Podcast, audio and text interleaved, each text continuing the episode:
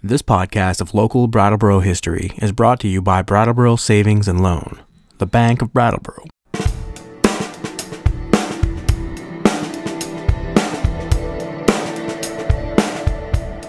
This week in Brattleboro history, local resident Peter Root recalls his early years from 1954 to 1963. About what year did you move out to Fairground? Uh, in October of '54, we folks bought a built built a new house, and so then I had to go to Oak Grove School, which before, of course, I went through grades at Canal Street School. So when I went to Oak Grove School, for fifth and sixth grade. Really enjoyed that. That was a busy playground in the summer. And then, of course, in those years, I belonged to um, Little League, joined Little League, was able to get on the teams. And we started at the high school. It was just an old part of the lot. It wasn't anything fancy. And then, of course, they built a new park. Boy, that was just like professional baseball, you know. And nice new bases and uniforms. And then we had nice banquets. One year, Ernie uh, Johnson came, spoke to us. Ernie was a big man. After that, I got into high school and got involved with the Brattleboro Junior Police, which was pretty popular then because they would teach the kid how to box and uh, shoot rifles, bow and arrow, uh, march. Guys like Henry Angel and uh, Shorty Jewett sort of ran that. So that was fun.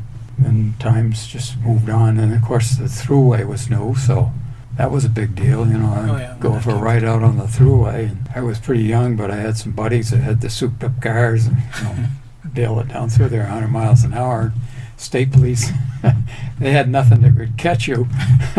so that was a big deal riding with those guys. And then the state bought a brand new big white car. That was uh, kind of slowed everybody down a little while.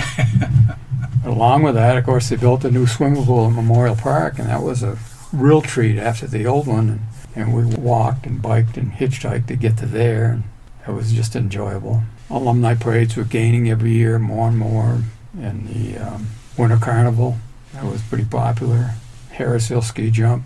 Mean, mm-hmm. it was tons, tons of things to do in those days. Yeah. You ended up going to high school at the new high school, right? Oh yeah, well that was the old part, and then they started building the new part. So I guess I did go, oh maybe the eighth or ninth grade in the new part. What we call the new part. That was a junior high, but then they've had done so much addition since then. But we shared the old part as well, different classes. That's the days when uh, you know rock and rollers and black leather jackets and uh, motorcycle boots. And if you were a preppy, you usually have the heels with the clickers on them. So when you walk down the hall, you're pretty cool and make all the noise.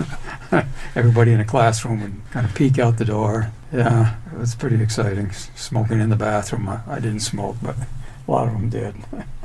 It was great. I mean, there were a lot of new teachers, a lot of the older teachers that taught our parents. So that was quite a thrill. And I just moved along and finally graduated.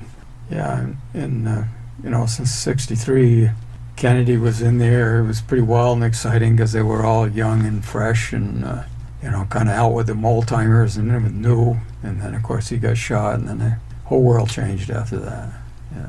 I won't, I won't say uh, for the worst, worst, but it, it just wasn't the same. Mm-hmm. Yeah. About what age were you when all that happened? Uh, I was just 18. Yeah. For November 63. Some call this time the end of innocence, and Peter sums that up well. We'd like to thank Peter Root for sharing his memories this week in Brattleboro history. Thank you for listening to the Brattleboro Historical Society podcast. We hope you have enjoyed the program.